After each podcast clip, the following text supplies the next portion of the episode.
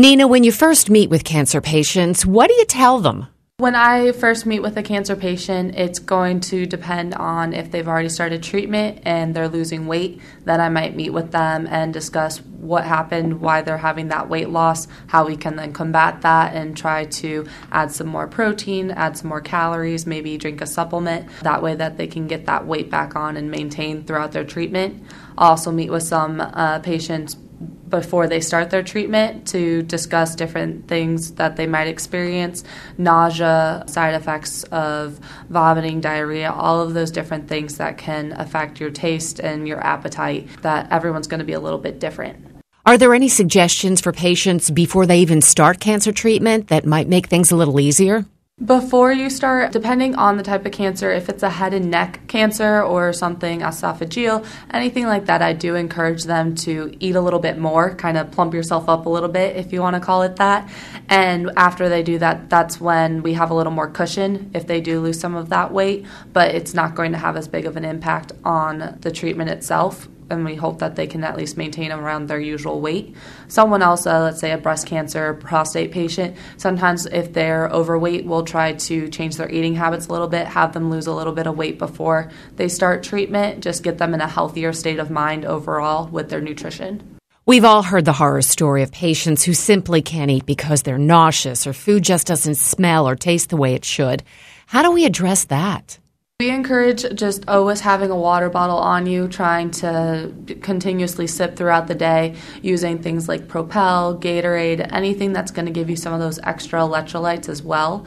And then making sure that you have maybe five to six smaller meals throughout the day, spreading that out, having those more calorically dense items around can be a little bit easier. I tell people, you know, if you're running around, you're going to appointments, bring snacks with you because nine out of 10 times they don't have anything, and that's when they finally get that appetite back. So they just continue to go without food.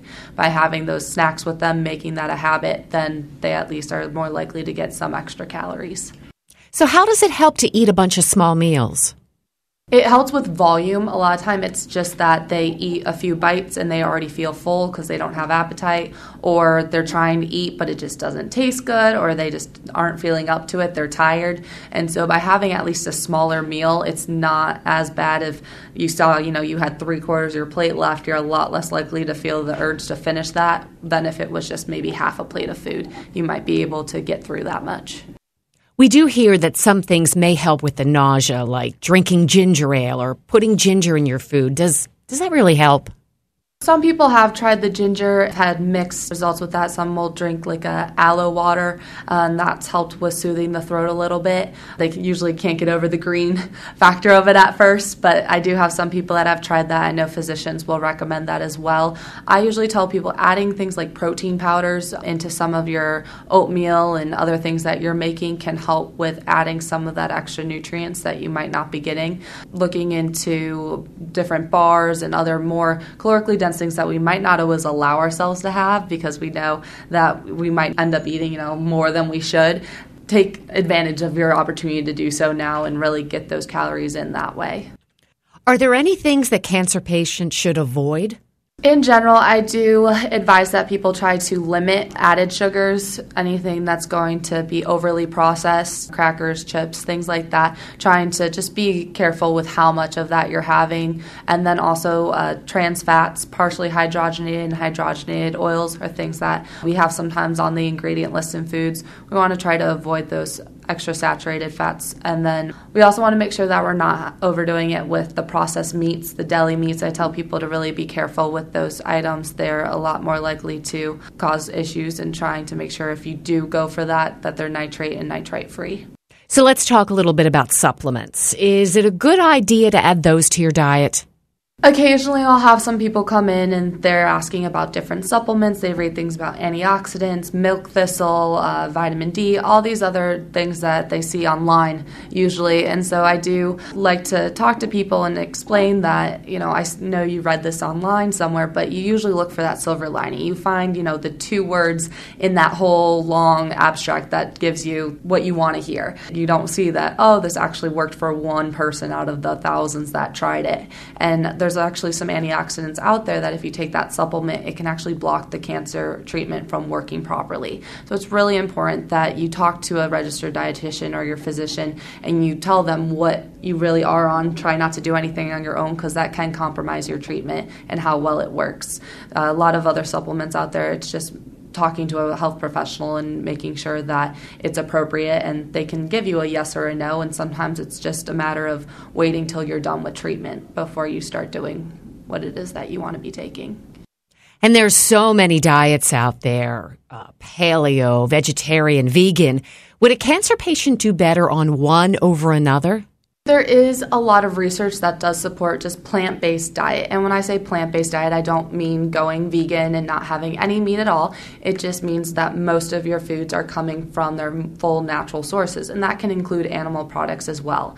So when it comes to meat, I do tell people to try to stick with the leaner sources your turkey, your fish, chicken, and having the leaner cuts of red meat if you really do desire to have a little bit of, you know, a good steak every once in a while. There's nothing wrong with that, but knowing that you want to try try to give your body everything that it needs to be able to function to its best ability. So I do encourage, you know, the fruits, the vegetables, the whole grains. They recommend you have legumes four times a week. People forget that hummus counts as that, and they're like, "Oh, I eat that. I do actually have a legume." That's one of those things that by incorporating that as well as fish twice a week is something else they're recommending. By trying to just put that into what you're already doing, then we can achieve more of that plant-based way of eating. Now let's switch to taste. What if I can only get the food down with lots and lots of salt? Is that really a big issue if I'm battling cancer? They actually are finding that by putting salt on things, it's not where we're getting all that extra salt intake for. Now, no, it's not the best thing to be adding sodium, but we actually have a handout we give to a lot of our patients that have taste changes of, I want to say there's maybe 50 different ways to season things without using sodium. Uh, so there's a lot of herbs and spices that you can use to add a little bit of flavor. And because of those taste changes, sometimes you get a metallic taste when you're going through treatment. And so even silverware by using that with your food. I'll tell people use plastic. Uh, try to season with different things. Look for things that have been not in certain bags and things like that because anything that's touched the food can even start to change that taste sometimes.